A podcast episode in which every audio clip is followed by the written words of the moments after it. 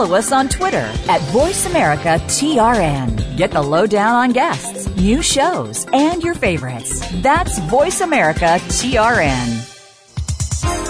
The following program is being brought to you on the Voice America Health and Wellness Channel. For more information about our network and to check out additional show hosts and topics of interest, please visit VoiceAmericaHealth.com. The Voice America Talk Radio Network is the worldwide leader in live Internet talk radio. Visit VoiceAmerica.com. The views and ideas expressed on the following program are strictly those of the hosts or guests and do not necessarily reflect the views and ideas held by the Voice America Talk Radio Network, its staff, and management.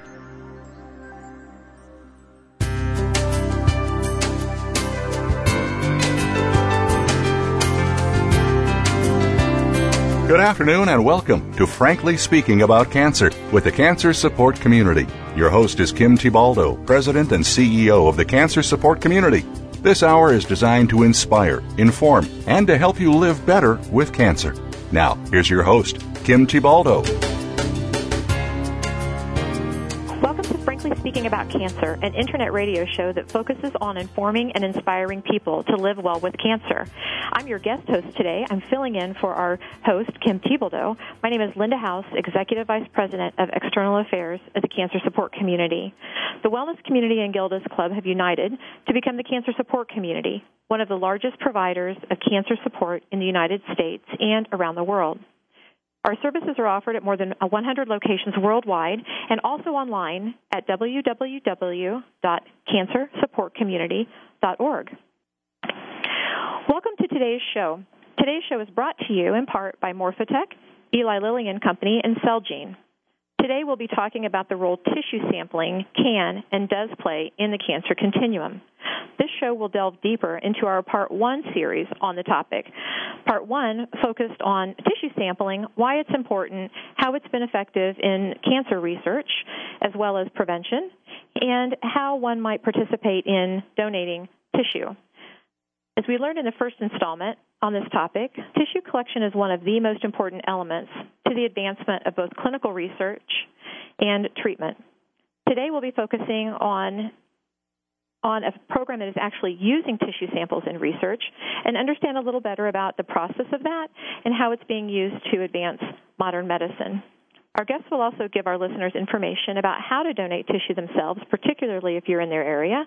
And as we learned on the first show, that researchers collect samples of people living with cancer, their families, and also disease free individuals, which is incredibly important to, to, to, advancing science. So, joining us today is the esteemed, esteemed Dr. Stephen Edge. Dr. Edge is the immediate past chair of the American College of Surgeons Commission on Cancer. Dr. Edge is a surgical oncologist and the Alfiero Foundation Endowed Chair in Breast Oncology at Roswell Park Cancer Institute in Buffalo, New York.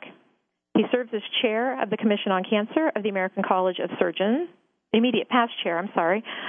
In addition, he serves on the executive committee of the board of the National Comprehensive Cancer Network.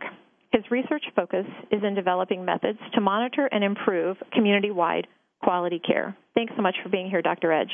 Well, thank you very much. We're also here today with Dr. Carl Morrison. Dr. Morrison joined the faculty of Roswell Park Cancer Institute in January of 2007 and is currently the executive director for the Center for Personalized Medicine, director of the Pathology Resource Network, director of molecular pathology, and program member in cancer genetics. Dr. Morrison is a very busy board certified pathologist who has an interest in both clinical and research areas. Welcome also to the show, Dr. Morrison. Thank you very much for having me today. As I mentioned earlier, today's show is all about tissue collection, specifically focusing on donations made from living individuals. Many may not realize the importance of this type of collection to their own health and also to the future well being of others. If you are having an upcoming surgery, if you have a specific type of cancer that could have tissue removed for research, or a family member of someone with cancer, or even a healthy volunteer, you might qualify to help. Remember, tissue donation is as simple as drawing blood or agreeing to a mouth swab. Today we'll be talking about how tissue collection is conducted and give our listeners applicable information on how to participate. We'll also be looking at why this is so important and the research being done with the donated samples. Our guests will also discuss the future of collection and where we hope this type of research will take us. So we have a lot to talk about today. Gentlemen, um, if we could just jump in and Dr. Edge, if you could just remind our listeners when we're talking about tissue collection, what are we really talking about and how is that tissue used? Well, we're talking about um, a number of different uh, ways of collecting you know body materials that may be used for both clinical diagnostic purposes as well as research purposes. Um, we may be talking about uh, blood samples from which a variety of different uh, components can be taken, including the um, liquid components with um, uh, proteins and other factors in them, the cell components of it, the white blood cells, which can be used to isolate the genetic material of the human, of the person. Uh, we may be talking about doing smears from the lining of the mouth where genetic material can be isolated from.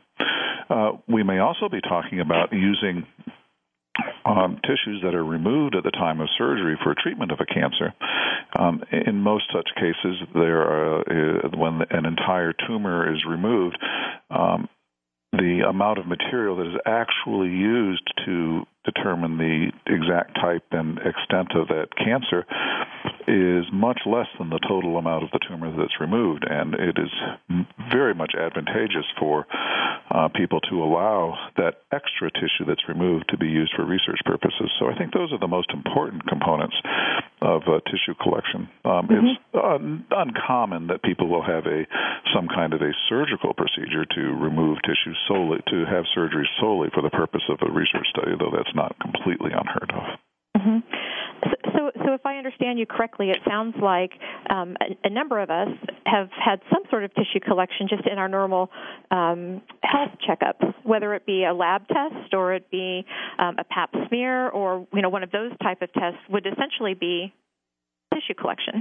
Well, well, certainly when you have a diagnostic test such as a pap smear, a small amount of your tissues are taken and smeared on a slide to screen to see if you have cervical cancer. Now, in that case, most likely there would not be extra tissue that would be available for research purposes, all of the material would be used for diagnostic purposes. And since the reason you had the test done was to determine if you have cervical cancer, it would be inappropriate to divert some of that for research. On the other hand, if you've had an operation for, let's say, a breast cancer, um, the cancer may be an inch across, and the majority of that tissue uh, will not be needed to make all the determinations about your care and treatment. And the majority of that tissue could be used for research purposes, but only if the uh, pathology laboratory and the surgeons and those processing your tissue are are um, uh, prepared to use that tissue for research, and you, the patient, has signed uh, an appropriate consent and given permission for such use. And I'm sure we're going to be talking about that later in the show. Mm-hmm. Great, thank you. Dr. Morrison, could you comment a little um, on what Dr. Edge has just alluded to, which is um, a collection of tissue specifically for research purposes? And just give us a couple of examples of the types of research that, that might be done or what researchers might be using that tissue for? Yes, and yeah, and I did want to clarify there that you know that when most of the time when people are talking about tissue collection, they're talking about samples that are collected for research and not samples that are collected for clinical purposes. That's uh, that's generally inherent within the procedure for clinical purposes itself. And to you know really talk on specific um, you know type of collections, it most academic centers, particularly you know academic cancer centers in the United States, you find two basic type of collections. One is for blood, which generally includes as many or more normal volunteer people than it does cancer patients. and then from tissue collections, you, you generally see as people collecting specimens of cancer. Okay. Okay. Now, what about um, healthy tissue? You know, in full disclosure, I'll let you know that I am a healthy volunteer in the um, the, the Komen Tissue Bank at the IU Cancer Center for healthy breast tissue. So, um, I, I don't know. I, I'm I'm obviously focused in that particular program, but I don't know if that's that, that if it's normal that that there are a number of tissue banks collecting normal tissue. Well, it, it, to collect any tissue, you require the patient's consent. Okay, mm-hmm. and in the vast majority of all instances of tissue collection, that tissue is collected as what we refer to as remnant tissue collection. In other words, it's leftover. It's not going to be used for other purposes. So, invariably, in all of these quote, quote, collections of tissue, whether it's normal tissue or diseased tissue, the patient is going into the hospital or the doctor's office for some procedure related to a problem that they have, whether it be, it could be even a cosmetic correction, okay? But if there's tissue left over and it's not used, it can be generated for research purposes. But in many ways, other than for cosmetic procedures, there really is very little collection of quote, quote, normal tissue. Mm-hmm. Because even patients who have disease, if you take the tissue that that's adjacent to the diseased tissue, there's no guarantee that that is really normal tissue. Mm-hmm. Okay. But uh, but I think, uh, um, and Dr. Morrison can tell me if he disagrees. Um, one area where we can get normal tissue samples uh, from which you can study the gene, the genes of normal people, people who have no evidence of a disease, is from blood samples. In other yeah. words, we can get their blood and get their genetic material um, uh, just from that blood. And in fact, we at Roswell Park have a major program uh, from which we are uh, getting blood samples from many normal individuals. Hmm. Okay, and, and, I and I definitely want. We've got just a couple minutes till break, so I want to touch on uh, one more thing, and then I definitely want to come right back after break and, and hear about the program at Roswell at Roswell Park. So, so just to recap for the listeners, so we are talking about um, taking samples from living individuals. We are talking about things as simple as a blood draw to as um, as more challenging as a, uh, a, a tissue collection that might be through, let's say, a biopsy or if a tumor is removed. Um, is there any person who you know would or wouldn't be um, a good candidate to, to donating tissue if they were able to? No, um, no, I agree with Steve. I mean, we'll, it, it's we take all comers.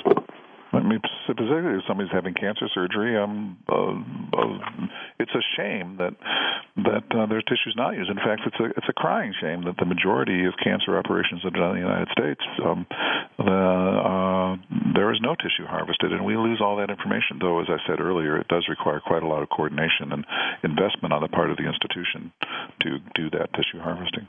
Mm-hmm. Okay. All right. Okay. So let's take a quick break, and then after the break, we will come right back and and learn more about the program that that you have at Roswell Park. This is frankly speaking about cancer. We'll be right back.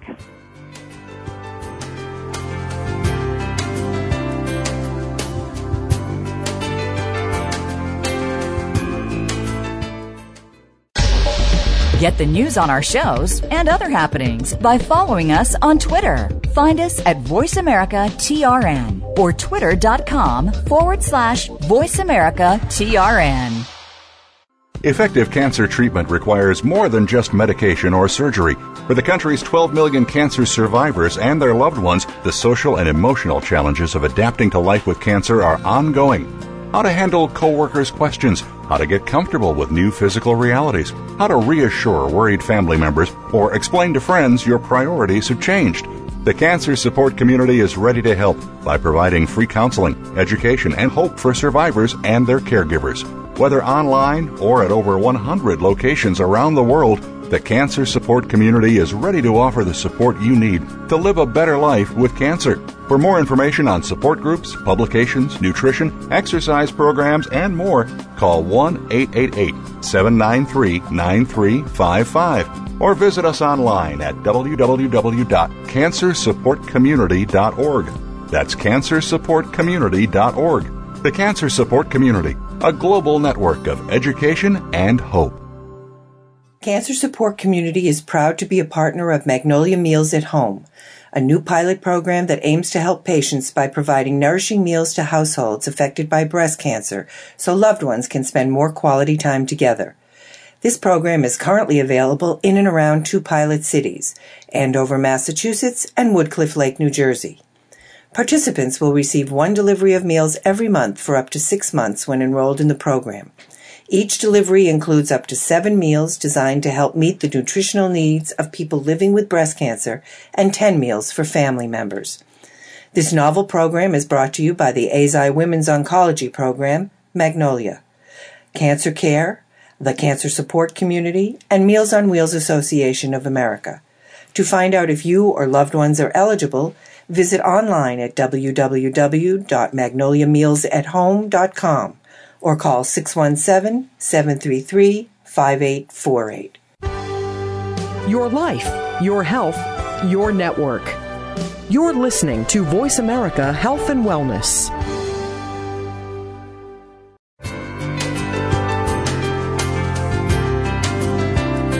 You're listening to Frankly Speaking About Cancer with the Cancer Support Community, an inspirational program offering the resources you need to live a better life with cancer.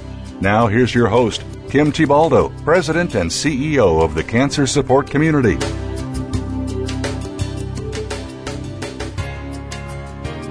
Welcome back to Frankly Speaking About Cancer. Today's show is brought to you in part by Bristol Myers Squibb and AstraZeneca. I'm your guest host today, standing in for Kim Thiboldeaux. My name is Linda House, and today I'm joined by Dr. Stephen Edge, the immediate past chair of the American College of Surgeons Commission on Cancer, and Dr. Carl Morrison, executive director of the Cancer for Personalized Medicine at the Roswell Cancer Institute. We've just heard from our guests information about tissue, tissue sampling, who is eligible, who might not be eligible, how it's done, um, how it's collected. You know, we'd like to really take some time now and focus on a program actually collecting tissue. So I'd like to learn more about what it is that you're doing, how you're reaching patients, and what you're uh, what you're doing with that that research. So, Dr. Morrison, how about if we start with you? Could you spend a little time talking about your program? Sure. At Roswell Park, we have two main uh, programs that collect tissue, one being uh, a program called Tissue Procurement in the Pathology Resource Network, and another program that collects blood in a, in a program called the Data Bank and Biorepository, or DBBR. Both of these um, services work together to achieve the first step of any tissue collection, that is consent of the patients. And consent of the patients uh, to be involved in research is probably the most complex part of all of tissue collection. And at Roswell Park, uh, we try to follow the model of universal consent. Universal consent meaning that everyone that walks in the door, we hope at some point during their journey through Roswell Park, they will get asked to participate in tissue collection. Um, sometimes a, a small percentage, it's usually it's less than five percent, say no, and their um, their tissue is not collected. But for the most part, 90 to 95 percent of all of our patients say yes. That's impressive. Yes, it shows the uh, effort of all of the community, how they engage Roswell Park. Roswell Park is fairly unique among um, cancer centers and hospitals that it has very, very, very strong community um, support. In fact, some of our tissue collections go toward national initiatives, stuff like something that's called the Cancer Genome Atlas at the NCI, at the National mm-hmm. Cancer Institute. And while we are one of the smaller cancer centers in the United States, or what I would refer to as an NCI designated comprehensive cancer center, we were still number six across the nation in submission of samples to this to the biggest initiative that the National Cancer Institute has ever has ever accomplished. And you could not do this without community support. If people did not come in the door and want to be a part of this process, it could not happen. Mm-hmm. Mm-hmm. So, how do people learn about your program? You know, do they do they come to you and then they're educated on this as an option, or do you do community outreach or education ahead of time so that by the time they hit your doors, they've already been sensitized to the information? All of the all of the above. When we know a new patient's coming into Roswell Park, uh, when their packet of information goes out about Roswell Park and what they expect when they get here, there's a, a a, a brochure in there about tissue collection at Roswell Park and how to be involved and what it could mean to you and your family and the community and so forth. And then we actually also have a, a community outreach program that really focuses much on disparities and minorities because they seem to be more difficult to reach and involve in tissue collection. But we actually have a bus you know a tissue collection bus that goes out into the community and collect bloods and consents people right on the street. So that's a that's a very unique thing at Roswell Park and something we've really focused on in the last year or so. So, would you, um, you know, either you or, or Dr. Edge say a little bit more about that community outreach and, and, and the bus in particular?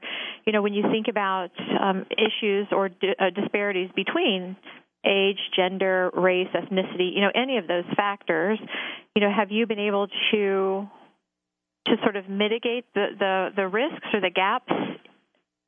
I think we've made headway, but I mean, if you look at most tissue collections in the United States, the majority of them are middle-aged white males. They, mm. and and white females too, and they tend to uh, they tend to be more engaged in the research process for whatever the various reasons are, and that is you know not the optimal model of research. And uh, I'm sure Dr. Edge can inform us about all the processes we do in the clinics to try to correct this inadequacy. Well, you know, I think um, Carl uh, raised the um, brought up the issue that we have this uh, blood collection program, um, which is really qu- quite unique and quite remarkable. Uh, starting about oh seven or eight years ago, under the leadership of uh, um, uh, Dr. Christine Ambrosone, one of the research uh, epidemiologists here at Roswell Park, we began this effort to approach pretty much everyone having surgery at Roswell Park for cancer to allow, at the time when they have bloods drawn for their preoperative planning, to allow um, two extra tubes of blood to be drawn, and then to have the back room work to respond very quickly and have samples of that blood frozen in liquid nitrogen so it's completely stable within 30 minutes of it coming out of the body so that it's really fresh and very useful tissue. Um, we had uh, we have very few people who say no, so that over the last what seven or eight years, we have now samples on probably 2,800 women who've had breast cancer surgery. I think that is one of the largest resources of genetic material and blood samples on people with breast cancer in the United States or in the world. Mm-hmm. Uh, it is coupled with a very detailed questionnaire about cancer risk factors uh, and um, other lifestyle issues um, uh, through a very detailed questionnaire. Uh, and that program also collects, uh, is able to collect tissue on people who've not had cancer. And under Dr. Morrison's program of the Personalized Medicine Institute, that's work is being expanded to include people in the community so that we have we have this, these blood samples on as diverse a population of people as possible. It's mm-hmm. it is quite it is quite unique. I, I can't say that other cancer centers aren't doing similar work, but it is quite remarkable the number of samples we have that are now being used on a myriad of uh, research studies. Um, mm-hmm. I don't mm-hmm. think either Dr. Morrison and I could even cite all the research studies that have been doing on it. There's a, so there's yeah, 2,800 breast cancers and what 14,000 people total. Yeah, something like. I mean, our tissue collections at Roswell Park. I have some exact numbers here because I just in the last few months calculated them up. But we have something like 400,000 specimens from something like 20 some thousand people. It's it's enormous the number of people that have contributed. Wow, that's impressive. So, so spend a little time um, talking about and I know, Dr. Edge, I don't want to put you on the spot and, and, make you list all of the, the research projects, but you know, give our listeners just a flavor of, of of what you do at Roswell Park with that tissue, and then I'm going to come back to you, Dr. Morrison, about the NCI and the Cancer Genome Atlas, um, either in this segment or the next segment. Um, so, give you a chance to think about that. Well, let's see specific studies. Well, there's been a published study on the um, potential role of vitamin D in breast cancer risk. That was mm-hmm. uh, uh, published. Uh, uh, that was about a year ago. I'd have a hard time exactly citing the exact results. So, uh, if you look under my name, I, I'm an author. Um, you, you'll find it in in, in the national literature, but I'm, I'm not going to cite the results because I'll probably be wrong. Right. Um, there are numerous scientists studying different molecular um, uh, markers in uh, serum on uh, both breast and other types of cancers. Um, uh, there are studies that are being done here and in conjunction with collaborators of Dr. Ambrosone's trying to understand um, uh, uh, the um, uh, breast cancer in different uh, people of different races and ethnicities, and looking at the different uh, um, molecular um, markers along the uh, along the genome that that characterize uh, risk for cancer in these different populations. Um, mm-hmm. uh, as I said, there's just there's uh, more than any either of us could cite off the top of our heads, and of course, one of the um, uh, we have uh, uh, we have studies using the uh, tissue from the many, many studies using the uh, tissue from surgically removed tumors so that people can actually study the cancers themselves. Uh, Dr. Morrison, a number of years ago, through his pathology laboratories, took those tissues and made a very um, detailed uh, set of uh, uh, tissues that could be used to study hundreds of cancers at the same time, and in collaboration, particularly in breast cancer, we provided the clinical information that we reviewed from the medical records to attach to those so that scientists would have the information on the clinical information about the patients and, and how well they fared. Uh, I would hasten to add, of course, that in all of these, uh, there's two uh, very important comp- uh, issues. One is that all such research studies have separately been carefully reviewed by a uh, independent institutional review board that approves research studies. And one of the key things that that um, review board does is assure that the researchers uh, have uh, all the appropriate steps and protections in place to protect the privacy of the individual so that no, in this research study, no individual person can ever be identified. I always like to tell patients the study, you may have the scientist who's doing the research may be living next door to you, but there is no way that they will ever know that they have your sample. Mm-hmm because of all the protections that are because of that are all, in place. all the protections and um, any research, any organization that's harvesting tissue for any purpose in this kind of way in the United States must have such protections in place. And I would encourage your listeners to ask about them. But if they're going to a reputable cancer center that's doing this work and they're signing an appropriate consent form to allow it, they can pretty much rest assured that people are taking every step possible to protect their privacy. Mm-hmm. And I think this might now be a, a good point to just mention as we're talking about clinical research and consent that if someone chooses to enter into a research study and they choose to um, leave that research study, they have the full right right to do that. They just need to to alert their physician to that to that desire. Absolutely. Right. Yes, and, and if and if in any consent that's approved today, if you read the consent, there'll be a paragraph in there that even tells you who to contact in case you want to withdraw from the research. And Dr. Morrison's data system can then flag and say, nope, can't use those tissues anymore. So Mm-hmm, mm-hmm. So it sounds like there's a lot of protections for people who, who who might be a little bit nervous about this. But um, we will come back after this commercial break and talk more about why people would want to become interested. I would just add before you do your commercial yeah. break, 95% of the people in our breast center say, well, "Of course, I'll let my blood be used." Yes. We're going to come right back to that after the commercial break, and I want to expand upon that just um, a little more. This is Frankly Speaking About Cancer, talking about clinical research and tissue collection, and we'll be right back after this commercial break.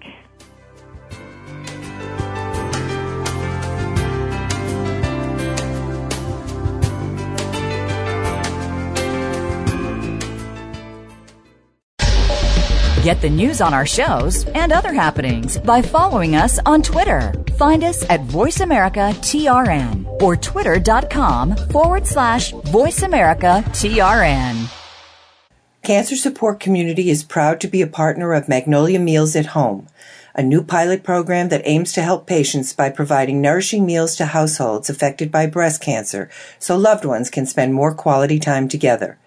This program is currently available in and around two pilot cities, Andover, Massachusetts and Woodcliff Lake, New Jersey.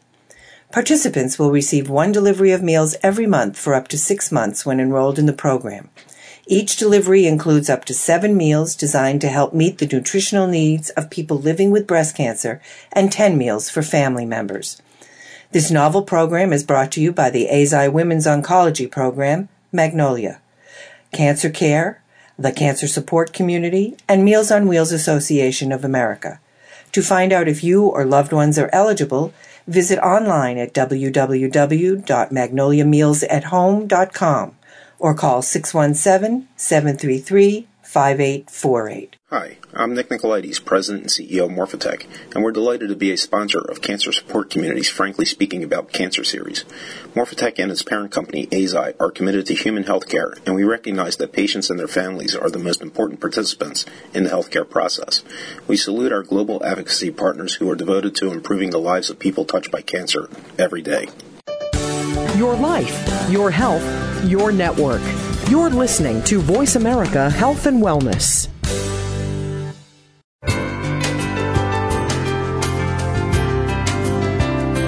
You're listening to Frankly Speaking About Cancer with the Cancer Support Community, an inspirational program offering the resources you need to live a better life with cancer. Now, here's your host, Kim Thiboldeaux, President and CEO of the Cancer Support Community.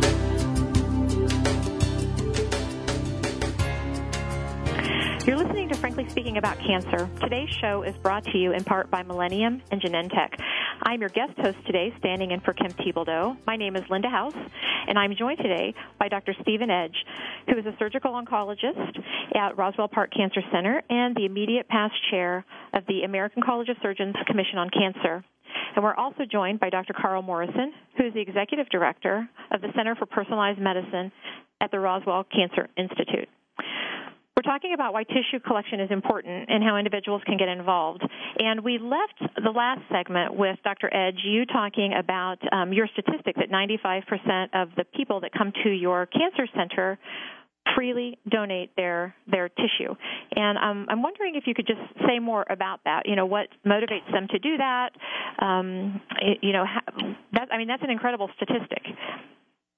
Well, when you explain to it only takes a few minutes to explain to people that this is tissue that there's going to be taken from them anyway and um or it's just an extra tube of blood when they're having their blood drawn anyway and um, their privacy is protected and it doesn't hurt them in any way. Most people are delighted. They say, "Of course, I want to do something that's going to help people in the future."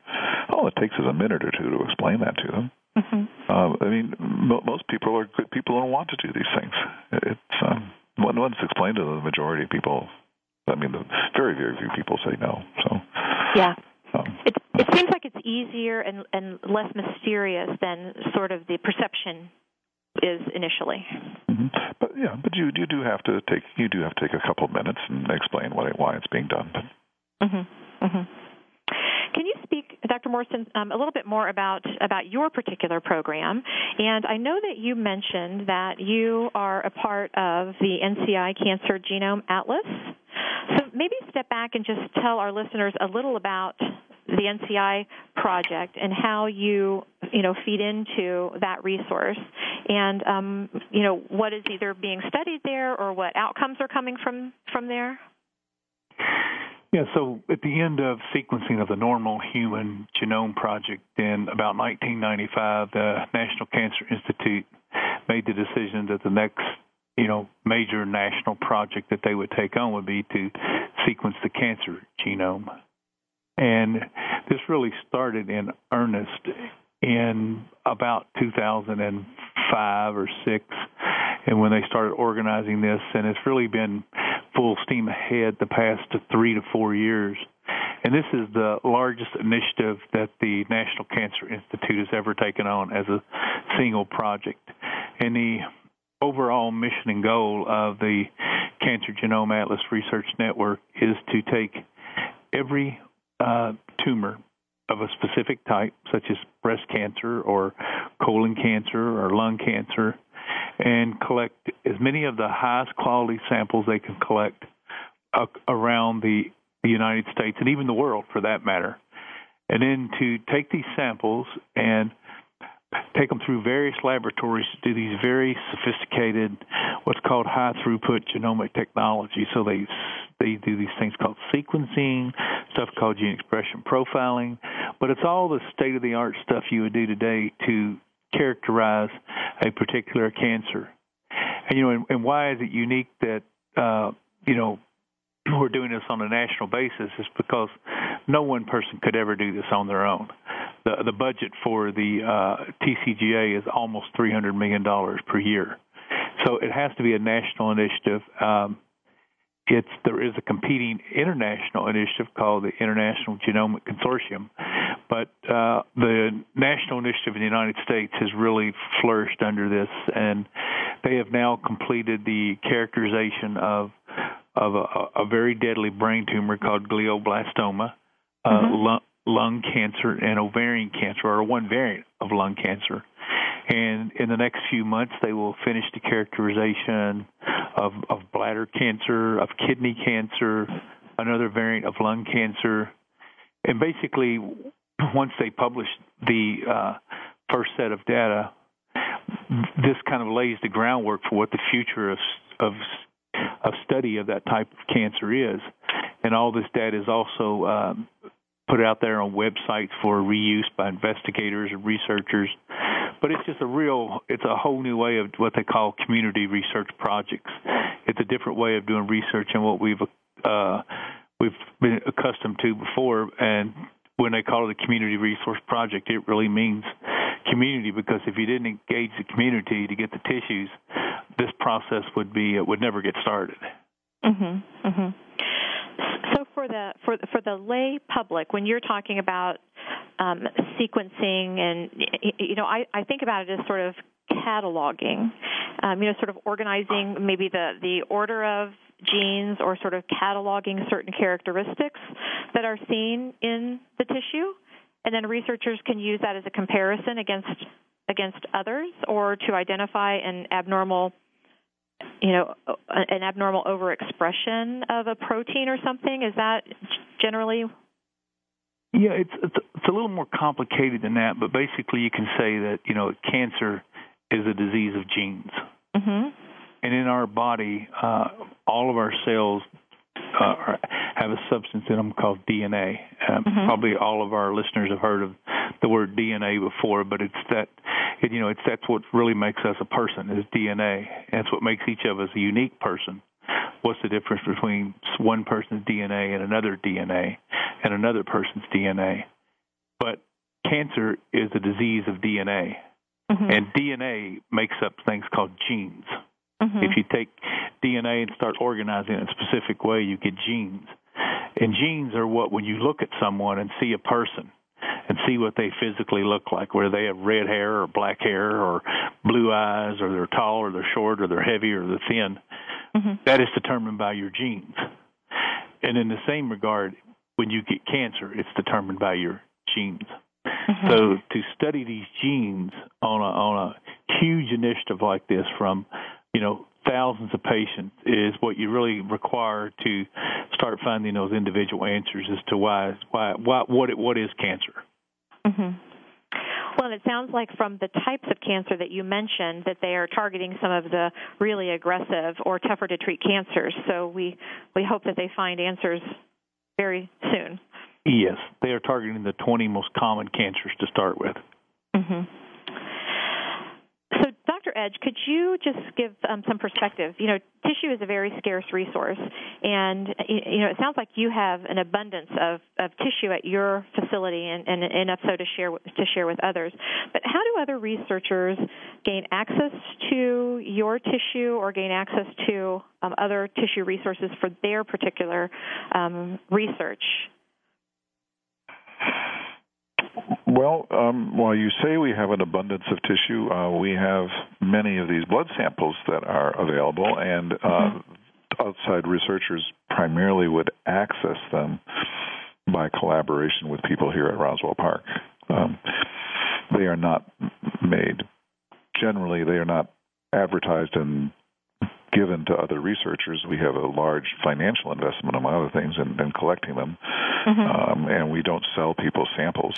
Mm-hmm. But um, uh, but they, but if people have a project, if they know about our tissue resource and or have read about them in other papers and wish to do so, are scientists here are delighted to collaborate. I mean, science has become much more of a national international community, and with the internet and easy telephone communication and, and FedEx, you can have um, collaborations across state and international boundaries very easily.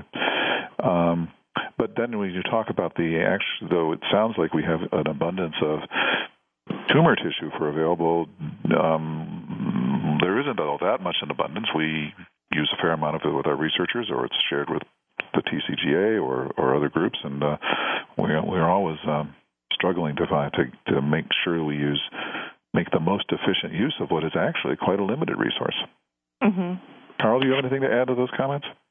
No, I mean it's a scarce resource. I mean it's uh you just can't imagine how precious it is and how you know how much it's needed for research and uh, the amount of huge amount of effort it takes to to to put together tissue collections and then to maintain them and you have to understand that these are not renewable resources. Uh, you know, you collect something that gets used.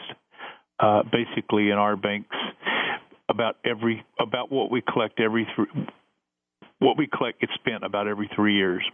So we're constantly, you know, trying to keep adding to that bank and grow it, but it's also constantly going out the other end. Mm-hmm. Which is why it's so important for for those who are who are entering their journey or healthy healthy um, individuals to to help replenish that to continue to allow you to to have the tools that you need to make an impact on this disease. Well, I think it's important for your listeners to recognize that this is really important that we are not going to unlock the secrets of cancer and many other diseases without these kind of tissue procurement programs. Mm-hmm. And it's expensive. Mm-hmm. The people who do the work in Dr. Morrison's lab and the people, the, the nurses who help collect this and the doctors who do this uh, are, are paid salaries. And um, there are resources in terms of freezer space in the laboratories. That, that and these tissue bankings are things that require funding. This is why we need to have research funding through the federal government for these purposes.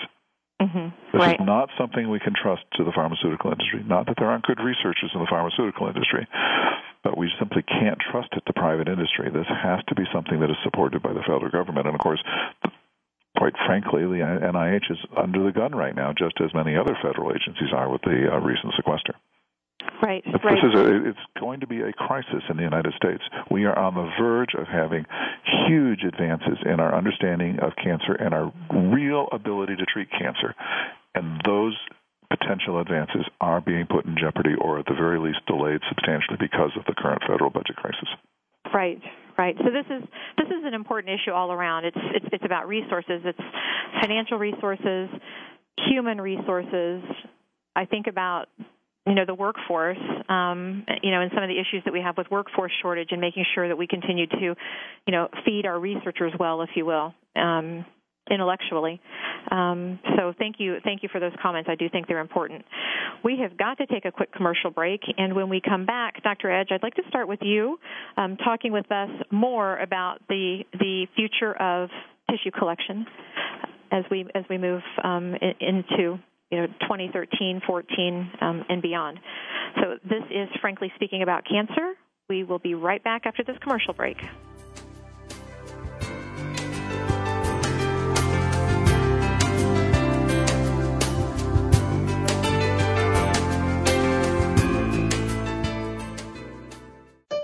Opinions, options, answers. You're listening to Voice America Health and Wellness. Hi, I'm Nick Nicolaides, President and CEO of Morphotek, and we're delighted to be a sponsor of Cancer Support Communities Frankly Speaking About Cancer series. Morphotek and its parent company, Eisai, are committed to human health care, and we recognize that patients and their families are the most important participants in the healthcare process. We salute our global advocacy partners who are devoted to improving the lives of people touched by cancer every day. Cancer Support Community is proud to be a partner of Magnolia Meals at Home a new pilot program that aims to help patients by providing nourishing meals to households affected by breast cancer so loved ones can spend more quality time together. This program is currently available in and around two pilot cities, Andover, Massachusetts and Woodcliff Lake, New Jersey. Participants will receive one delivery of meals every month for up to six months when enrolled in the program. Each delivery includes up to seven meals designed to help meet the nutritional needs of people living with breast cancer and 10 meals for family members. This novel program is brought to you by the Eisai Women's Oncology Program, Magnolia, Cancer Care, the Cancer Support Community, and Meals on Wheels Association of America. To find out if you or loved ones are eligible, visit online at www.magnoliamealsathome.com or call 617 733 5848. Cancer. It's a lonely word. Terms I don't understand. Choices I never thought I'd have to make. But there is hope and help. Support from cancer survivors. Links to research and clinical trials. Help with finances and access to care. All behind you at Breakaway from Cancer, created by Amgen to empower cancer patients. The cancer support community is proud to be a partner of Breakaway from Cancer. Opinions, options, answers. You're listening to Voice America Health and Wellness.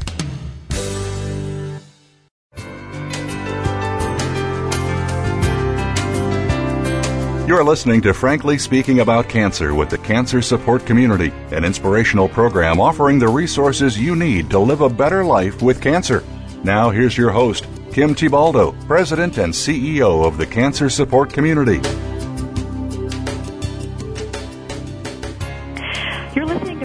Speaking About Cancer. I'm your guest host today, Linda House. I am filling in for Kim Thiboldeaux. And today I am jo- joined by Dr. Stephen Edge, the immediate past chair of the American College of Surgeons Commission on Cancer, and also Dr. Carl Morrison, executive director of the Center for Personalized Medicine, both joining us from the Roswell Cancer Institute. Today we're talking about the importance and practical implication of tumor, or I'm sorry, of tissue collection, as well as giving our listeners information on how they can participate. As we learned today, researchers are looking for tissue from everyone, um, all disease types, to help advance the, the study and treatment of many diseases. And today we're talking specifically about um, cancer. So, in our final seg- segment here, Dr. Edge, I'd like to talk with you a little bit about what you see as the future of tissue donation, tissue collection, and research? Well, I think uh, I think that people are recognizing more and more that these efforts are important. Um, there has to be funding for this, as we mentioned earlier, um, but uh, and the need to um, study individual patients and uh, is is becoming increasingly important. And in fact, um, collecting high quality tissues is likely to move from being uh, an exercise done purely for research to a key component of clinical care. Uh, characterizing the uh, genomics of an individual person's tumor may well allow us to truly personalize care, to personalize that in terms of understanding what the outcome is likely to be and directly targeting specific aspects of their cancer to allow them to have successful treatment. So, truly personalizing treatment. So, if that's true, then we will have to go from the from the place we are now, where tissue collection in a satisfactory way with rapid uh, saving of the tissue and the ability to, to use it for uh, future studies, will go from being a research endeavor to being something that's done f- for everybody. And that means that that kind of process will have to extend out into every place where tissues, where surgeries are done and tissues are harvested. And that's a big investment. And uh, the technologies for that uh, and the um, operating procedures to achieve that have not yet really been developed. But we're moving rapidly in that direction. Mm-hmm. And so it sounds like there is some level of, or there will there will need to be some level of portability for tissue samples. You know, if you have somebody who moves from a geography to another geography and being able to take a take a take another look or um, understand a little bit better of, of, of you know what that reading looks like. Well, I, I think you know this is an area that and this is Dr. Morrison, this is an area where there is both uh, economic and ethical barriers, hurdles, issues to be discussed that uh, certainly we're not be able to get into them today. But if you if if you look into this legally, mm-hmm. it states that any tissue that's collected from a patient at whoever whatever institution collects that tissue from a patient, they own that tissue the patient does not own that tissue. So that is a dilemma that will have to go forward being solved. And, you know, one way to potentially solve that is to offer a service of, you know, biobanking for patients. And I think that we'll see, you know, really progressive hospitals and academic centers doing this within really within the next year or two. Because uh, what Steve was addressing is that there's a whole lot of new genomic technologies. There's particularly one out there that's called whole exomic sequencing, WES, mm-hmm. that will move its way into the clinics or into patient care over the next one to two years. Uh, we can already do the technology. Today, we have regulatory barriers and reimbursement barriers by the payers for moving this into patient care. but once we get over these barriers, some of the next big hurdles are going to be if you're a cancer patient, the opportunity to collect that tissue may only occur once or twice in your life. Mm. This, at least for solid tumors, not really true for blood tumors, but for solid tumors, that's you know such as the common things like breast cancer, lung cancer, prostate cancer. There's very few opportunities to collect those tissues, and then you were talking about this concept of portability, right? You know, how are we going to manage? Uh, you know, I don't anticipate that there'll be patients that have freezers at their house that they keep their tissues in. Right. We have we have to find mechanisms and ways to pay for this and to monitor it, but it will create a, an undue amount of uh, controversy and problems until it's till it's it's worked out.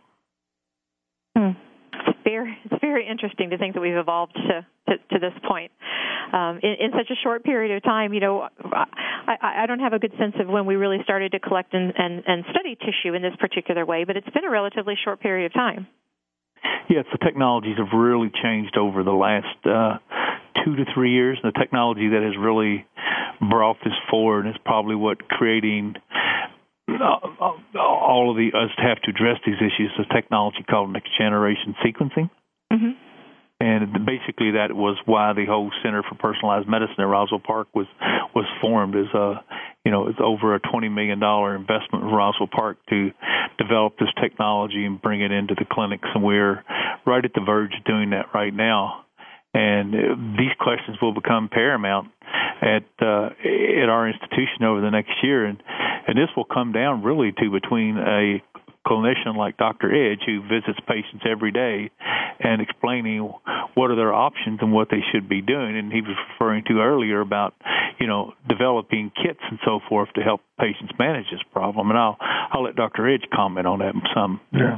Well, I, I, this, this is a brave new world. It's it's really exciting. We've been talking for 20 years about how we were going, cancer was going to be fundamentally changed, and and and we're really now on the cusp of this. And, and there are enormous uh, implications for this. Uh, one of them was argued in front of the Supreme Court of the United States just in the last two days mm-hmm. regarding ownership of breast cancer related genes. Um, uh, some you know when this was when that was when those were discovered and the testing developed 15 years ago the technology was only available to uh, test one gene at a time um, and at a cost of $3,500. And mm-hmm. pretty soon you'll be able to sequence your entire genome for the same price or less. Mm-hmm. Uh, um, but the, the the question of the business issues and ownership of this information was just argued in front of the Supreme Court, just to show you how where these arguments are going. Mm-hmm. A brave new world. It's going to be really exciting, and it's going to fundamentally change the way cancer is seen by the next generation. Yeah. Well, and to that point, as we, as we start to close the show, one of the things I wanted to make sure that we touched on is the importance of publishing research and research findings. And and the thing that strikes me about the the, the oncology community is um, the the openness in sharing information and what you learn, you know, for the benefit of of everyone. So can you just quickly talk about um, the ways in which you do share your research findings? Well, you know, there's nothing more evident in the sharing of research findings than the fact that the vast majority of all research in our country, you know, is published in peer-reviewed journals, and not all of those journals are have open access, or in other words, they're not free to the general public. But for a nominal cost, you can you know you can reach out and to anywhere on the internet and find publications about virtually any topic you want to find it about, and and you can get a copy of that research. That's great and really facilitates the advancement of, of the field. I want to give each of you, we've got about two minutes left, I want to give each of you um, a chance um, to respond. If there's one thing that you'd like to leave the listeners with, what would that be? Uh, this is Dr. Morrison. For me, uh, I think that the overwhelming thing that has to occur in tissue collection over the next one to two years is that large advocacy groups uh, have to come together and answer these issues like who owns the tissue, who should be paying for uh, management, storage of the tissue, Uh, who has the right to say how we should use the tissue? And these are legal, they're ethical, but these are the topics I think that need to be addressed in a in a big way. And I would simply I would simply echo the same the same comments, and again urge people to um, provide all the support they can to the scientific community doing this research, and uh, and that means uh, uh, talking to your congressmen and senators.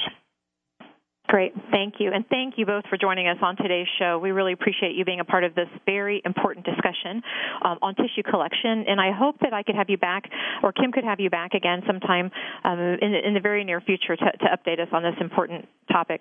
Um, I really think we brought a lot of valuable information to the show today for both patients and their families and the general public listening in.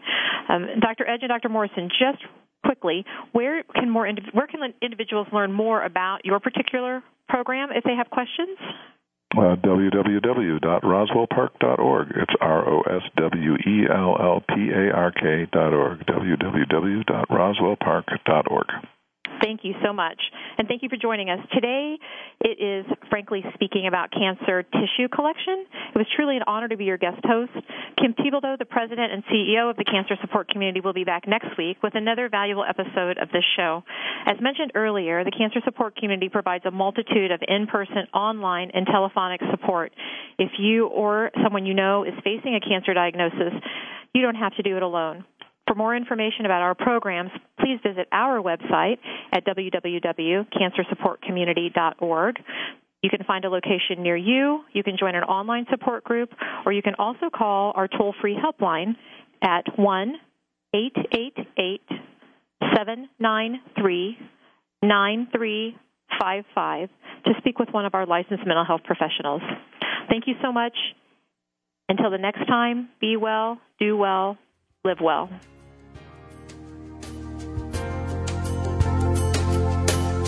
Thank you for joining us for Frankly Speaking About Cancer with your host, Kim Thiboldeaux. We're here for you every Tuesday afternoon at 1 p.m. Pacific Time and 4 p.m. Eastern Time on the Voice America Health and Wellness Network. In the meantime, stay connected online at cancersupportcommunity.org. That's cancersupportcommunity.org.